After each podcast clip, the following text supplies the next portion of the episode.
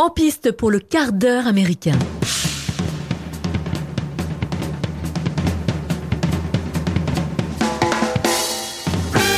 Et bonjour les amis, nous sommes très heureux de vous retrouver pour ce hors-série du quart d'heure américain consacré au film d'Harry Aster, Midsommar, sorti en 2019, avec dans les rôles principaux Florence Pugh, Jack Raynor, William Jackson Harper, Will Poulter et Julia Ragnarsson.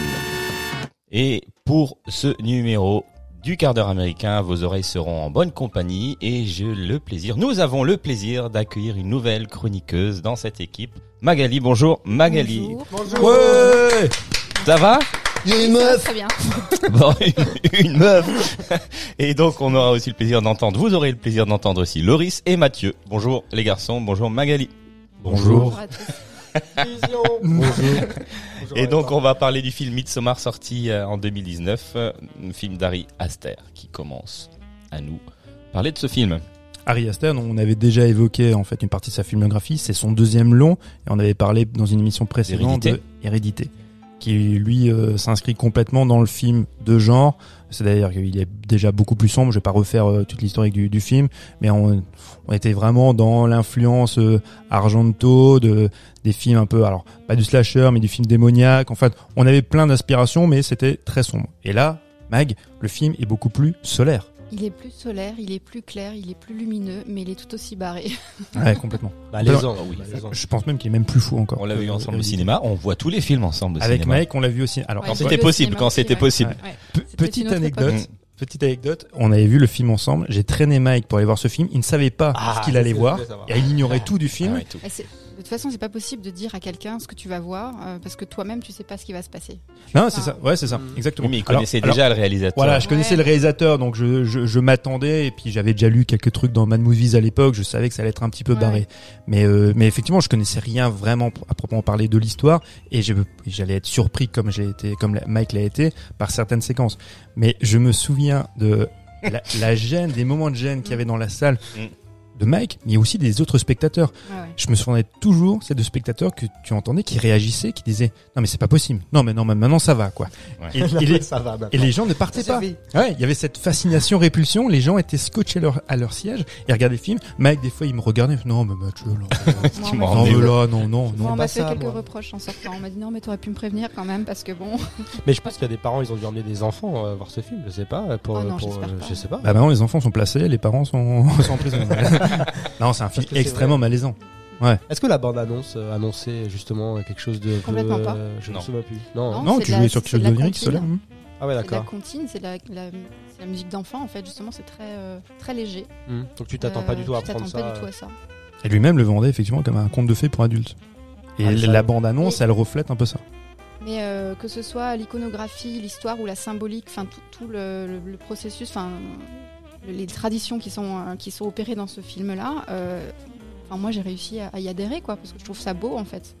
Sauf que c'est la façon de la mettre en pratique euh, qui est absolument horrible. T'as raison, mais c'est surtout que Harry Astor, c'est le, le gars, il fait tout le temps bien son travail et il travaille justement énormément en post- en, en post-production, enfin pré-production pardon de ses films et il se renseigne sur absolument tout. Euh, sur Hérédite, on en avait parlé, mais le gars, il te parle de démons, mais parce qu'il a étudié tout ce qui, tout ce qui, tout ce qui tourne autour et il explique pourquoi le démon arrive, etc. Ici, c'est pareil. Il va te parler euh, euh, justement de ces, ces sectes un peu païennes, un peu bizarres Mmh, de. Scandinavie, parce qu'il il les connaît très bien et il les a étudiées. C'est pour ça que tout euh, paraît euh, très réel et très vrai. Et que- Ouais. Ils ont fait des repérages, ils sont allés Et en parce que le- Suède. Oui, oui, oui. Parce que le- l'environnement est tout à fait euh, vraisemblable dans, dans Midsommar. Alors que dans, euh, dans Hérédité, on retrouve un truc un peu paranormal, des démons, des choses. Bon, on se dit, voilà, ça n'existe pas, on- c'est effrayant, mais on, voilà, on peut, On peut prendre du décrocher, recul. tu veux dire. Voilà. Ouais. Alors que dans Midsommar, on est vraiment dans quelque chose de, voilà, de quotidien, de réaliste, de vraisemblable, de, on, est, on est dedans, quoi. à partir du moment où ils vont en Scandinavie, où il y a cette inversion des, des pôles. Parce que au début du film, au début de Midsommar, on est dans la con- continuité de ce que pouvait nous proposer Hérédité. Puisque au début, euh, ça- c'est très sombre. C'est vraiment le, le négatif de ce qui va se présenter par la suite. C'est c'est ouais. très sombre, c'est enneigé. On euh, commence par l'hiver. hein. c'est très étouffant. La, la, la mort, on va pas tout spoiler, mais il y aura donc il y a, il y a une mort, euh, un suicide, et enfin voilà Deux suffit. plusieurs suicides parce que c'est une passion dans la famille et on est vraiment dans la continuité de ce qui se faisait dans, dans Hérédité. Mm. Alors que à pas- partir du moment C'est pas plutôt un meurtre et un suicide en même temps ah bah c'est deux oui, suicides, disons un que c'est- suicide raté. Disons Voilà. que ce sont des suicides par procuration peut-être. Mm. Non mais ah, et, et ce qui va se passer après, c'est quand ils vont euh, quand ils vont aller en Suède, la, la caméra elle-même va se décrocher. Tu vois, il y aura une rotation, Oui, elle va sortir de l'axe qu'on a Euh, retrouvé dans Hérédité aussi. qu'on a retrouvé. Et, et- effectivement, et, et- mais là, le sens qui en est donné, c'est qu'il y a véritablement une inversion pôles et qu'on va se retrouver dans, dans, un- dans un décorum plus solaire, plus idyllique, pastoral. Et alors que avant ça, on était dans quelque chose, comme je disais, dans la continuité d'hérédité, de plus sombre, de plus euh, Mm. marqué. Mm. Ouais, on a une, une rotation, un- une bascule, un, un cycle qui s'amorce en fait. On bascule, euh, on commence le film en hiver et euh, donc avec ce- cette, euh, cette vue de la forêt enneigée, euh, avec tout ce qui se passe, avec les événements familiaux de Dani, donc la- l'héroïne, enfin l'héro- l'héroïne, Oui, oui, Oui, oui, oui, ouais, oui, oui, victime, quoi, je ouais, sais ouais. pas. Bah, Et euh, on- et pas on- victime, justement, je pense pas. Non, elle est pas, elle est pas vraiment victime parce que Non, non, pas victime. Genre, c'est quoi ce Bah non, bah, bah, ok, j'ai été un peu maniéré en le disant, mais le dernier plan euh, suggère qu'elle est Ouais, plus elle est pas du tout. ah bah elle a pris le dessus. Ouais. Ah ouais, complètement. Alors on va pas euh, tout de suite. euh, Mais on va On va- quand même un peu expliquer l'histoire du film parce que bah vas-y. ça je parle t'en de prie. quoi? Non, non, non, mais allez-y, euh, Magali, explique-nous un peu. euh, Euh, Le film, alors, un petit l'histoire. résumé rapide. Ouais. Euh, donc c'est un, à la base c'est une jeune fille qui s'appelle Dani, qui est étudiante à l'université, euh, qui a un petit ami qui s'appelle Christian. Euh, leur relation est pas si simple déjà à la base, et puis euh, il va arriver un drame familial dans la famille de Dani qui va euh, forcer un petit peu Christian. euh, vous me coupez si j'oublie des choses. hein Oui, oui. qui va forcer un peu Christian à être à, à ses côtés dans cette période très très difficile. Sauf que Christian, il avait d'autres projets avec ses copains pour l'été, le spring break et compagnie. Mhm. Et ça vient un petit peu perturber ses plans. Du coup, pris entre deux feux, il va proposer à Danny de venir avec eux, ce qui ne plaît pas du tout aux amis de Christian. Mais il les voilà, il les voilà partis pour euh, se... Après, là où il est malin, c'est qu'il leur, il leur dit non mais je, je suis obligé de lui proposer. Bah, elle viendra pas. Oui, C'est là où le ça. gars est super fourbe en fait. Ouais, ouais, ouais. Et, et, et c'est par ce genre de, de phrase où tu te rends compte que c'est un pleutre, c'est un lâche. Ah oui, il est- il, il veut se séparer d'elle, il mais il ne sait pas comment s'y pas. prendre. Et du coup, comme elle a subi ce traumatisme familial qui est exposé au début du film, il n'ose pas, euh, ben voilà. euh, Refusé, quoi. Eh ben, il est dans la même. Alors là, je spoil un peu. Il est dans la même position qu'à la fin du film, en fait. Il est euh, un peu tétanisé, paralysé. Ouais, oui, oui, oui, il y a Ouais. de ça parce que bah, c'est un, type qui refuse de prendre, euh, tu vois, ses responsabilités. Ouais. Mais euh, Il se laisse. euh, Enfin voilà, il se laisse un peu porter. et quand il le fait, c'est toujours fourme. Mm. Parce qu'il le fera aussi avec son pote quand il va lui piquer euh, le sujet de sa thèse. C'est Oui. c'est c'est euh, Ouais, ouais. c'est quel- c'est aussi un manipulateur et dans ouais dans dans son côté euh, Très pleutre et fourbe, il est aussi manipulateur. C'est un je, je trouve que c'est un personnage assez complexe. Malheureusement, je, alors ça c'est mon avis. Hein, je trouve que le le- l'interprète est pas forcément toujours euh, à l'avenant tu vois, du, du rôle, Mhm. surtout en comparaison à Florence Pugh qui elle, putain, elle est Incroyable. assez Et ben exceptionnelle. justement, je trouve qu'il joue bien le mec mou, quoi. Enfin, je trouve que ça lui va bien. Ah ouais? Ouais. Mhm. Ah ouais, moi il je a l'air un peu comme ça, effacé, à- à- ouais, à pas savoir quoi subir faire, aussi à tout ce qui se subir. passe. Ouais, ouais, c'est Mhm. ça. Moi, je trouve que ça, finalement, ça, ça va pas trop mal avec euh, le personnage. Bah, je trouvais terne. Je trouvais vraiment très terne Bah parce ouais, que je, trouvais- je parce que je trouvais que le, la- bah, je trouvais que le personnage était tellement complexe qu'il méritait, tu vois, euh, un, per- un, un interprète un peu plus, un peu plus robuste. Mais comme tu le dis, vous voulez peut-être l'effacer par rapport à Ouais. justement euh, Dani, qui ou- elle prend tout l'espace aussi dans l'acting, mais aussi dans la construction du personnage, où justement tu vois un peu euh, comment euh, bah, cette secte va jouer sur elle, parce que c'est ça aussi euh, toute l'histoire. C'est euh, toute l'histoire, c'est que donc il y a ce groupe qui ils qui finalement. partent euh, en voyage, donc en, Voilà. en- ils partent un mois euh, en Suède. C'est. Euh, à l'initiative de Pelle, un des, un des amis de, de Christian, qui a une famille, euh, une espèce de communauté, donc ils vont tous là-bas pour passer l'été. Euh, L'un des étudiants fait donc sa thèse sur cette euh, communauté, et ils arrivent tous là-bas, et là, on, comme on disait tout à l'heure, on bascule dans un monde qui est calme, qui est lent, qui est lumineux, qui est beau, qui est euh, accueillant. Qui est On a- surtout, ils sont tous drogués surtout. Et oui, oui, oui, ils sont, Ils sont- tous ils sont drogués, tous, mais on a vraiment un côté. moi, ce qui m'a, ce qui me, enfin, le mot qui décrit le mieux cette ambiance, c'est, calme. Tout est euh, apaisé, quoi. C'est. C'est vrai que la première Ça chose qu'on leur donne c'est des champignons, je crois, non? Ils arrivent Oui, directement. ça, ouais. euh, direct- ça te met dans l'ambiance, hein, on te dit. euh, Ouais, tu sais où tu mets les pieds. Voilà. c'est clair. ça. Et, et- et c'est vrai qu'en grand formaliste, même les, les scènes où ils ont une prise de, là, de champignons, les plans anamorph- anamorphosés, mais qui sont pas trop. Voilà, on n'est pas dans Las Vegas Parano. Non, mais c'est c'est bien amené, je trouve. on est dans le malaise Ah ouais. aussi directement. oui, dans le bad trip. Ouais, ouais, c'est clair. Ah non, c'est, euh, je, je sais plus où on en était pour l'histoire. Non, pour Mais l'histoire. je, je vais juste dire un truc moi sur sur la sur la scène en fait où il y a une scène que j'ai aussi adoré, enfin un plan que j'ai adoré, c'est quand euh, elle se retrouve seule, tu vois, dans l'appartement des, des garçons avec euh, Pelle. Pelle. Pelle. Avec La porte de- des toilettes. Donc voilà, et, Ouais. et donc du coup, t'as as ce fondu enchaîné avec euh, un plan tu vois, en contre-plongée euh, total zénital Mm. qui est au-dessus d'elle, et après t'as une rebascule, tu vois, avec un raccord dans l'axe Ouais. où elle se retrouve dans les toilettes. Ouais. Putain, Ah qu'est-ce ouais. que c'est bien Eh ben, foutu. c'est c'est aussi une bascule, c'est-à-dire que Ah c'est- oui. c'est- et alors c'est dès le départ, on s'en rend pas forcément compte tout de suite, mais c'est c'est Pelle qui va la qui va finir de la convaincre de venir avec, parce qu'il a il, il- il a beaucoup d'empathie pour pour elle. Il lui dit tu sais euh, j'apprécie beaucoup et moi j'aimerais bien que tu viennes avec nous Et qu'il a vécu la même chose. et qu'il a vécu la même chose et que c'est c'est eux euh, la- sa vraie famille puisqu'il a plus de famille lui et donc ça ça fait complètement vriller Dani qui va se réfugier dans les toilettes puisqu'elle vient de vivre un drame familial et elle va se réfugier dans les toilettes de l'appartement des garçons et, et là on bascule dans l'avion donc c'est lui en fait qui, qui l'emmène qui finit de la convaincre Ouais, il d'aller euh, hein. de Du partir coup, lui, il est, avec pas, eux. il est maléfique ou pas, du coup? Parce que à la base, il veut quand même les amener, il sait très bien où il va les amener. Mais personne n'est maléfique. Mais le, lui- le- le mal n'existe pas. Je pense très sincèrement que dans ce film-là, en fait, il, il- il explique, c'est aussi le, ce culte aussi un peu euh, du paganisme, c'est que la, le mal tel qu'on le voit dans notre morale occidentale, tu vois, n'existe pas. Il n'y a, pas de mal, puisque on le verra plus tard, c'est quand il y aura le sacrifice, c'est une espèce de d'ataraxie, si tu veux, dans, Mhm. le, dans leur culture à eux. Tu vois, il y a, y a pas cette volonté, tu vois, de. Mais pour le coup, il torture quand même des gens. Oui, mais mais c'est pas quel- quelque chose de maléfique pour eux. Enfin, moi, je, je je je vois pas ça, tu sais, comme dans même comme dans Hérédité. Hmm. Je vois je vois plutôt ça comme euh, ça fait partie d'un tradition, quoi. ouais, c'est Ouais, un que nous on ne comprend pas. Et en même temps, euh, je, suis un peu d'accord avec toi, mais je suis un peu pas d'accord avec toi, euh, parce qu'ils vont quand même, ils vont quand même éliminer des gens qui seraient témoins et qui pourraient aller rapporter des choses qu'on voudrait pas qu'ils sachent euh, Ouais, en, en dehors de ce monde-là. Donc Ah, je pense que, Alors et, tu, et qui et tu sais qui qui tue? Eh ben, ils le tuent, couple d'Anglais. Le couple d'anglais. et qui c'est le couple d'anglais? C'est nous. Il y a c'est le couple en fait, c'est le, le regard témoin de, du spectateur. Il y a il quand il y a cette scène de sacrifice quand ils vont sauter de la montagne, il y a un personnage qui complètement anodin, c'est un, c'est un figurant qui se tourne vers nous et qui nous sourit, qui nous prend un témoin. Les réactions qu'ont ce couple d'anglais, c'est les réactions qu'on imagine aurait- normales ouais. qu'aurait le spectateur. C'est-à-dire trouver ça choquant, vouloir se rebeller, dire il faut appeler la police, il faut faire quelque chose, et surtout fuir. Hmm. Alors que les autres, à aucun moment donné, ne veulent fuir. Ils sont happés et conditionnés par ce qui est en train de se passer. Et alors ce couple d'anglais qui veut partir, c'est le spectateur. Il te dit, toi spectateur, tu ne peux pas fuir. Et c'est là, c'est un peu petit réparacheux ce que je veux dire, mais ça revient à ce que je disais tout à l'heure. Le spectateur est tellement happé, c'est les réactions qu'on avait dans la salle, Mhm. cette fascination-répulsion qui t'empêche de sortir de la salle. Mm. Et eux-mêmes, ce couple-là, ne peut pas quitter en fait la scène, sauf si on, si on meurt.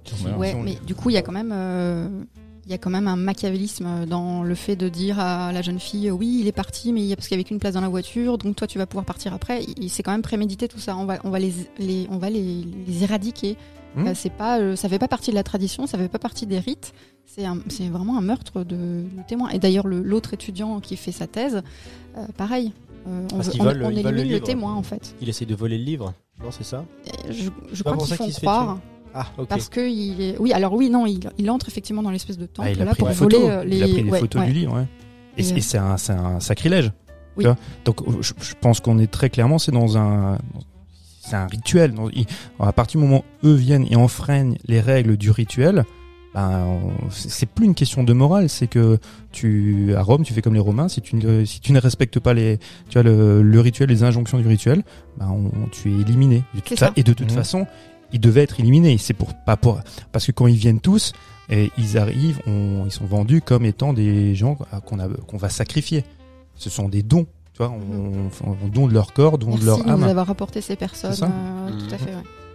Donc le sacrifice, la scène du sacrifice. Donc euh, du coup, euh, il sacrifie les. Enfin, c'est une tradition à partir de 72 ans, c'est ça, je crois. Tu es obligé C'est la fin. la du fin du cycle de la vie et donc tu te, tu te- les quatre saisons, 72 ans et donc tu te tu te t'élimines, tu te suicides. Ah ouais. Tu mets fin à ton Tu, cycle. tu mets fin à ton cycle en te voilà en te suicidant donc euh, un couple un, un couple qui se Les plus vieux, c'est Les- Ah, plus vieux. c'est- c'est les plus vieux oui voilà, puisque il y a plus personne au-dessus de 72 ans Voilà. puisque tout le monde meurt se saute d'une falaise Ouais. Bah, c'est des scènes euh, assez euh, a- on est pris entre. Pour moi, c'est un film de contraste. hein. Je, Mhm. Je l'ai sur mes petites notes. Là, il y, a- il y a beaucoup de contrastes entre la nature et la culture. On pourrait faire un sujet, un sujet de philo. hein. Entre le, le côté sauvage, la géométrie, et il y a les contrastes visuels, c'est-à-dire qu'on est dans une image belle. Il fait beau, il y a du soleil, il y a une belle Ouais. roche calcaire. Ouais. Euh, Il y a ces deux silhouettes bleues qui sont en haut de la falaise. Et puis tout d'un coup, euh, Elle saute. elle saute. Ouais. La tête, la première, Sur le rocher d'en bas. sur un rocher. Ouais. Et, Pour la femme et l'homme qui se suicide ne se tue pas. se rate. Il se rate, donc bon, il est quand même un peu. Bah, Des il est fini articulés. à la masse, quoi. La Et euh, mais là, la scène, ouais, c'est que il est fini à la masse par euh, par ben, Bah, un des chefs du village. Un des euh, chefs du village. c'est encore une grand, fois, enfin, ça, plusieurs, ils se relaient même. Ouais. c'est qu'il faut, une- il faut impliquer tout le monde dans le rituel. Donc il n'y a, pas- il y a pas que le, on pourrait dire voilà le, le chef du culte ou quoi. Il y a d'autres personnes, ah, ils vont pas être nombreux, mais euh, le rituel se, se partage. en pleine face, quoi. Enfin, je veux dire, l'image, elle est. Oui, c'est-à-dire que le, ouais. le- l'endroit où se passe le rituel est un peu délocalisé par rapport au village. Oh oui, ils ont ça. une masse avec eux, ça veut dire qu'ils ont, ça fait partie, Partie du- de la ouais. potentialité. potentiel euh, que enfin, quelqu'un voilà. se rate. et- Et, et donc ça aussi, ça fait partie du, du rituel. Bien, achevé, euh. Ce qui est génial, c'est que là, tu vois aussi les influences multiples de Harry Aster. C'est quand il y a ces séquences de gore, tu vois, qui sont euh, en plein champ, tu te dis, parce qu'avant, comme dit, c'est euh, le, le, le style visuel, et euh, voilà, un- on disait, c'est un grand formaliste, c'est très joli, mais là, il va dans le frontal, c'est inspiration de Fulci, tu vois, de tout ce qu'il y a de plus B et Z dans le cinéma gore, et il y Mm. va, franchement, il avait fait pareil avec euh, Hérédité, Mm. on sent que ses influences sont multiples. Quand le gars il dit il est autant inspiré par euh, Douglas Sirk pour le choix, tu vois, des, des ratios de cadres et tout ça, que pour euh, que des bah, de sombres réalisateurs de, de série B et série Z, on, on sent qu'à un moment donné, je, là je fais un petite parenthèse, qu'il y a une, une bascule euh, avec euh, des gars comme Tarantino qui ont dit Mm. que le- cinéma, tu vois, ne- le cinéma d'auteur, parce qu'on on peut penser quand même que c'est un cinéma d'auteur, ne, ne se limite pas qu'à Bergman, pourtant l'influence est là, ne se limite pas qu'à Douglas Sirk, mais c'est aussi le champ des possibles est immense, Mm. qu'il y a le cinéma de genre, qu'il y a un cinéma B, et, et lui il arrive à, à agglomérer tout ça, c'est Ouais. assez formidable. Très léché. Ah ouais, C'est du complètement. gore léché. Mais du coup, C'est du gore léché, qui en veut C'est c'est à partir de, du- de ce suicide-là que le film part un peu vraiment lancé, quoi. là, toute l'intrigue, c'est-à-dire, on sait exactement où on est, les personnages savent où ils sont, euh, ils savent qu'ils sont en danger aussi, du coup. Euh, à partir de ce moment, et c'est là que ça s'accélère, c'est là que les morts arrivent, c'est là que C'est là que Marc pisse sur l'arbre. c'est là que euh, voilà, ouais, oui. là qu'un des Pourtant, il- grave. et pourtant, je, je- je répète ce que je disais tout à l'heure, et ils ils ne, utilisent, ils ne fuient pas, ils ne partent pas. mais ils utilisent aussi les, les jeunes filles de la secte qui sont là pour aussi, euh, comment dire, bah, attirer, Attirer, les garçons, les euh, garçons, ouais. Ah, c'est les sirènes, il y a, il y a- c'est ça, avec des rituels, on verra après, de, de danse, de trance, c'est a- ça, c'est ouais, ça. ouais. tout est fait plantes. pour, euh, les plantes, ouais, ouais, ouais, c'est ça. tisanes. Mais ça, Ouais. il y a un truc qui m'avait marqué aussi, c'est qu'il y a une scène de nuit. Il y a une scène de nuit. Oui, bah, il, Justement, il a- quand, euh, quand ils volent. euh, quand il- quand il va, oui, Quand il va Et- il va voler prendre le les grimoire, là. Il va pas voler le grimoire, il va voler les images. Mais oui, les images. Et c'est là que les, c'est à ce moment-là que les Anglais aussi partent euh, en voiture. Et je sais pas, est-ce qu'il y avait une signification à votre avis que ce soit tourné de nuit, à enfin que ce soit que ça se passe exactement la nuit, alors qu'habituellement tout est justement baigné de lumière et que est-ce qu'il y a une signification spécifique? C'est là que les Parce- méfaits arrivent. En Parce, fait. parce que je, je- parce que euh, parce qu'ils violent en fait le comme dit le, le culte à, quand ils font ça de nuit c'est quelque chose de c'est eux qui en qui bah, qu'en fait qui prennent la peau du, de l'être maléfique dans, dans leur culture. Ce qui- en plein jour donc euh, bah, on s'acclimate en fait et on s'habitue au rituel de- des autres et on est les hôtes et, et de nuit c'est lui il va commettre le forfait le forfait bah, se commet de nuit Mhm. C'est dans sournois. l'histoire, Alors ouais. que le reste, tout est au- à vue, tout le monde peut voir ce qui se passe, c'est normal, c'est la vie de la communauté. Alors que là, lui, il va, il va violer en fait euh, une des règles euh, de, de cette communauté. Après, tout, tout est un peu annoncé. On, c'est, la technique euh, en narratologie. On en a déjà parlé. On parlait du fusil de Chekhov, et là, c'est le, le foreshadowing. C'est où, où tout, il y a des, par, que ce soit par les illustrations ou par plein de Ah choses, ouais, c'est quand tu vois. Harry Aster aussi. Ouais, bah Harry Styles le fait constamment. Et là, dans ce film, je trouve que c'est encore plus prégnant. C'est quand tu vois le, là où il loge, tu vois, les, les, illustra- les illustrations qu'il y a sur les murs annoncent ce qui va se passer. Tout au début Ouais. du film, tu le vois déjà. Et tout, alors tout au début du L'histoire film, Oui. bah, film. tout au début du film, ça fait- les tableaux. Ouais. Oui, les tableaux, d'ailleurs, c'est un peu l'iconographie de la sorcellerie. Je sais pas, ça fait un peu penser au tarot. Vous savez, les dessins un peu Ouais, clairement. comme Ah ça, ça fait tout penser à un peu à, à Il tout ça raconte aussi. l'histoire en fait plus ou moins de, justement de l'élu qui est dans cette, ce costume d'ours, etc. Tout est vu, tout est visible dès le début. Les ça poils, pubiens, Ouais, exactement, voilà. la boisson. Tout ce qu'on Euh, aime. tout ce qu'on Ouais. aime. Bon appétit. Non, mais c'est là où on voit qu'Ari Aster, euh, voilà, c'est un gars, il maîtrise le sujet et puis euh, il s'amuse à disséminer tout au long du film ces petits indices qui font que quand tu le regardes une deuxième fois, t'es là, ah ouais, ok. Ouais, moi j'ai trouvé que ce film était chirurgical, c'est-à-dire que tout est là, tout a une place, tout a un sens, tout ce qu'on voit. euh, et ben, pour l'avoir vu deux fois, on voit pas le film euh, de la même manière la deuxième fois. Et justement, ces, ces signes-là qu'on voit au début dans la narration avec l'ours, eh ben, on les voit, on les voit la deuxième fois et on se dit ah mais oui c'était là en fait, j'aurais pu euh, sa- savoir depuis le début. C'est là où c'est très fort. Il y a un moment donné dans un des dialogues, je sais plus quel personnage dit, la nature est hermaphrodite. Et euh, effectivement, le, que ce soit le- les végétaux, tu vois, les animaux, les êtres humains, tout se confond. Et, tu, et ce sera le, les scènes finales où euh, Christian est dans un ours, les autres seront. Bah, L'anglais se retrouve, euh, Euh, je, je sais pas comment on peut décrire ce- cet endroit où il est dans, le, dans la grange là, ouais, c'est une sorte de temple. dépecé euh, avec des fleurs qui. Oui, Ouais, ils ouais, ont ouais, fait ouais. un Ah dos d'ange. un dos d'ange. ouais. Oui, c'est une, c'est une, euh, c'est une torture viking en fait. Ah, c'est coup, ça. Ils sont rattachés à ces, ces rites, euh, sont scandinaves. Scandinaves. Comme dans Ouais, la série ouais. Viking. Ils ont fait la même. Et voilà. tu l'as vu, je t'as la, vu. t'as la ref. exactement. Et ben c'est ça exactement. Ah, c'est ça. Donc c'est un peu dégueulasse quand même. Hein. euh, Bon, mais euh, Et puis c'est pas très que Ça si se je- tente, ça Si je me souviens bien, euh, ses poumons euh, fonctionnent encore quand euh, Christian c'est découvre. ça. euh, En fait, c'est une technique où euh, petit point scientifique, tu coupes euh, donc euh, la personne, euh, tu coupes son dos, tu lui écartes les côtes, tu lui sors les poumons et tu l'accroches par les poumons pour faire une sorte de, des ailes, des ailes sanguinolentes. C'est comme ça qu'il faisait à l'époque. Alors je, fais un appel à la police. si un jour il y a un meurtre qui est commis de cette sorte-là, il s'appelle Lolo. Ah non, c'est dégueulasse. J'avais vu ça dans le Viking, je me suis dit waouh, ça existe pas quand même. Mais si en fait, c'est. Ah ouais, dans la c'est- série Viking, c'était terrifiant. Mais et ça, ça appelle aussi alors, toutes ces scènes de fin, elles sont magnifiques. T'as des scènes au ralenti avec les flammes, t'as les couronnes de fleurs, les filles qui dansent en même temps. C'est une explosion en de, feelings. Ce- le travelling latéral, c'est qui, qui la suit elle dans sa robe Ouais. en pleurs, avec derrière c'est le la bicoque qui est en train de Ouais. cramer. Magnifique. Putain, c'est- hein. ah, c'est tout sublime. est beau dans ce film. Mm. Même les scènes horribles sont belles. C'est-à-dire Mm. que même le film, enfin même la scène dont on parlait tout à l'heure avec le sacrifice, c'est c'est- visuellement c'est beau, Ah ça ouais, ouais, claque. ouais. Quoi. Visuellement, il est, il est Ouais. impeccable. Et, et ce que j'aime bien, il, il revient de ce qu'on avait parlé pour Hérédité. Hérédité, c'est c'est ce, ce tropisme vers la nudité un petit peu malaisante et un petit peu macabre. Mm. Oui, oui. Il joue beaucoup sur les corps dans Hérédité où on l'avait vu. Et puis là, Exact. euh, Ah, là, la c'est encore plus, euh, marqué, Dans la encore plus scène marqué. de reproduction. Ah ouais, Ouais, ouais. ouais. Ah là, t'es là, waouh. Avec les, surtout qu'il y a une prise de contact entre une, une ancienne et, et Mm. Christian euh, pour le, motiver, je ne sais pas. Enfin, Et, c'est et ça en revient à ce très que, ce, malaisant. ce que je disais, c'est sur euh, notre morale. Oui. C'est que le rapport au corps est plus malaisant encore que les scènes gore. Parce que je me souviens qu'on avait vu le film en salle avec Mike, les réactions dans la salle étaient encore plus euh, Vives. vives. Effectivement, quand tu avais cette scène-là, tu vois, de reproduction, tu vois, Ouais. de, de sexe avec les, les femmes les autour. femmes autour, ouais. Parce que les gens ont un rapport compliqué avec le corps. Et lui, Mhm. il joue de ça parce qu'il Mm. sait que bah, ça met mal à l'aise. Moi, c'est, Ouais, moi, ce qui m'avait, hypnotisé et aussi m'a mis mal à l'aise, c'est euh, quand toutes les filles sont au diapason avec Dani Oui. Husson, Oui, oui. quand elle crie avec elle, euh, Mais- aussi bien quand elle pleure que quand, euh, il me semble, quand il y a la scène de reproduction. Mais il y a ce, oui, il y a ce euh, parallèle aussi avec la scène où, où Dani, euh, où Christian, pardon. euh, C'est en même temps enfin, Oui, même c'est bah, c'est- Ah, simultané, c'est ça. Il y a ce- cet écho-là, en fait, ouais. Ce qu'on appelle un montage alterné. c'est ça. Et en fait, euh, l'hystérie est collective. Les, les émotions en fait euh, s'opposent parce que c'est la jouissance face au chagrin, Mhm. mais on partage la même euh, hystérie Exact. en fait. Et c'est après avoir vu les images de Christian dans cette euh, grange, encore une fois en train de se, se reproduire, enfin se, oui, se reproduire avec euh, la petite jeune fille rousse là, Mhm. euh, Sarah, Ouais, Sarah, je, je sais crois, plus. Je sais plus. euh, que Dani, euh, ben voilà, a une Inge, peut-être. Je sais pas, c'est tout à fait possible. Non, Inge, c'est pas celle qui emmène Marc? Ah si si si, je Ah, c'est ça. ouais, exact, la, la- exact. la grande brune. Ah oui, c'est possible. Oui, donc du coup, ah elle- Marc, t'as mon personnage préféré. Marc, Marc. il est excellent. Marc. Alors, Ah oui. Marc, il est intéressant parce que pour moi, c'est celui qui fait diversion. C'est-à-dire que c'est l'espèce d'abruti, le con fini, le Ouais. pote euh, que tout le monde, euh, enfin, qui saoule tout le monde.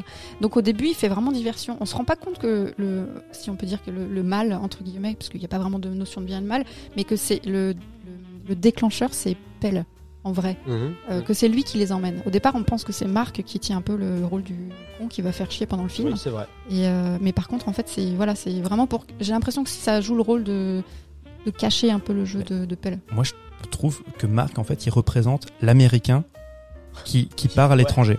C'est la représentation, Oui, c'est, je fais un peu le parallèle c'est avec les films comme Hostel, parce qu'on s'attend un Ouais. petit peu à ça, tu sais, du, du groupe de- d'adolescents américains qui va en Europe et puis Mm. qui, qui viennent avec, euh, bah, Leur Avec- gros sabot. avec leurs gros sabots, leur inconnaissance, leur inculture, et euh, ben, nous on est américains, et puis voilà, on peut pisser où on veut. Et Marc, il représente ça. Ouais. Tu vois Ouais, et, complètement. ouais. et je, je, je sais pas si les Américains ont saisi ça, ça m'étonnerait. Je mais sais pas si on peut dire que c'est les Américains, mais en fait, ils représentent le beauf, quoi. Quelle que soit la nationalité. ouais, ouais. Pour ne pas Ouais, donc ils représentent américains. l'américain. On est, écou- on est écouté aux États-Unis. Oui, oui, c'est vrai. Ah bah, je pense pas qu'ils représentent vraiment les Américains. tu vois, je pense qu'ils représentent le Le mâle, le mâle alpha blanc, euh, tu vois. C'est plutôt ça. Mais il finit mal aussi, lui. du coup. Il- il- ouais, ouais. On il voit, finit- on voit juste sa- sa- son visage. euh, Son masque. Génial. Le, le masque qu'ils lui ont fait, c'est. Ah, je trouve ça Tout, génial. est, tout est aussi suggéré, donc t'es là. ah, Ouais. bon. C'est aussi ça la force du film, c'est beaucoup de suggéré. Mais je trouve terrifiant parce que ce masque-là, alors ça, ça, il rappelle d'un côté, c'est le, le masque euh, qu'on peut trouver dans Halloween, On- et ça rappelle aussi le masque dans Mastra- Massacre à la tronçonneuse. C'est Ouais, quand tu ouais, retires le, le Ouais, visage, euh, tu vois, d'un- autre être. Et euh, ouais, ouais, c'est, je, je trouve ça vraiment, vraiment C'est chouette. fort, c'est flippant, Ah ouais, c'est-. Tout, est, tout est bien, franchement. Ah bah, on, on- vas-y. et le masque, il est porté à un moment donné euh, par euh, l'être suprême de la communauté, dont j'ai aussi ignoré, enfin oublié le, le nom. Cette espèce de de- de- d'enfant euh, consanguin ouais. qui a été Ah, oui, volontairement oui. euh, Qui, Et qui a un rôle de- non, oui, qui a un rôle en fait de de, de ouais de je sais pas de, D'oracle Ouais, non Oracle, voilà, c'est ça. ça. Ouais, je crois que c'est son oui c'est son C'est son Ouais, je l'ai noté. Il est- Merci. Ouais, c'est vrai. Il est là pour c'est- prévoir c'est un l'oracle, ouais. Bah, comme un oracle, en fait. J'ai juste parlé, juste, je sais que Mike veut nous couper. Non, pas du tout. je- juste Ah, moi, parler pas- des, non, des influences. Parce que j'en j'en avais parlé dans une émission précédente, c'était l'un de mes coups de cœur, ce Wickerman. Ah bah oui, oui, oui, oui. Euh, on est très clairement, ouais. Donc euh, le dieu d'osier de Robin Hardy et surtout pas la version de James Labute avec Avec- Nicolas Cage Ah. qu'il ne faut pas Elle est regarder. drôle, Elle est drôle. Ouais, Avec si, des alors- bières, c'est drôle. Ouais, voilà, avec des copains, si vous avez un petit peu de pinard à la maison, regardez-le. Mais sinon, L'abus ouais. d'alcool est dangereux pour la santé. Merci. Et nous aimons aussi les Américains. Mais sinon, ouais, faut regarder The Wickerman. Il y en a un autre que je conseille vraiment. C'est euh, alors, il est, c'est- compliqué de le trouver parce que c'est des versions tronquées qu'on peut avoir en VOD. Ce sont les Diables de, de Ken Russell. La, la scène de reproduction, euh, enfin la scène de CG de reproduction, mais c'est un peu ça l'idée. Le, le coït. Eh ben, vous avez la même chose dans, mais vraiment, hein, la, manière dont il a construit sa scène, il a, il, très clairement, il, il est influencé par les diables de, de Ken Russell, où ce sont des, des bonnes sœurs qui s'imaginent être possédées par une présence démoniaque, par le, par le diable.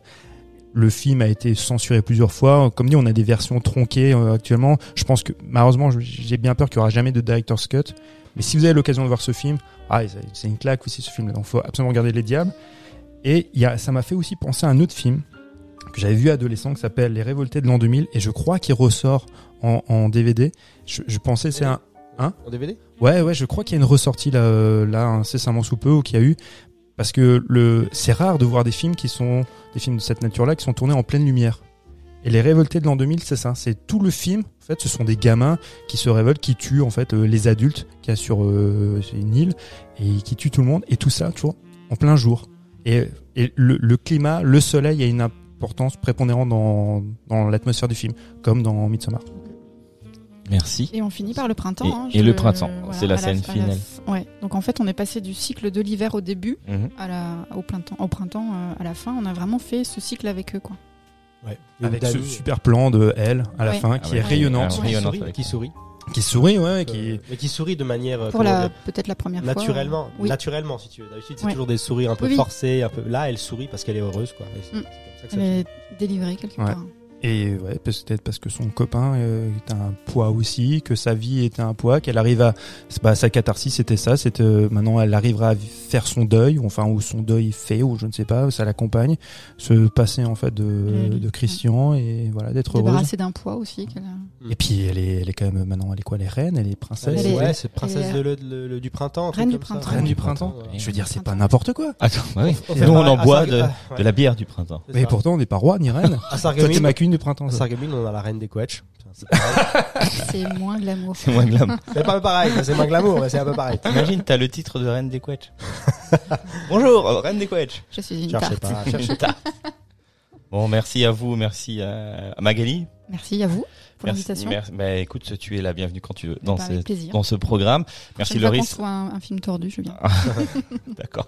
Ok. Euh, on va essayer de d'éviter du coup euh, de replonger dans des films assez pro. Mike il aime pas. Mike, il aime pas. traumatisé. Nous, je pense qu'autour de cette table on adore. Mike il aime pas trop. Non, mais. Mais t'aimes pas regarder ça seul? Oui, non, mais, je te- oui, je suis venu avec toi. je- Il faut que je te tienne la main. Il faut un plaid, un chocolat chaud, et puis après c'est bon. Mais après ça passe, mais oui. Et après ça passe. Bon, merci à vous de nous avoir écoutés et euh, on vous retrouve, euh, on vous retrouve la semaine prochaine pour un épisode de la nuit américaine ou un hors-série du quart d'heure américain. On vous rappelle que les épisodes sortent le lundi à 18h sur toutes les plateformes de streaming. On vous invite euh, à nous suivre sur Facebook et Instagram. Bonne semaine à vous. Ciao. Ciao. Bisous, ciao.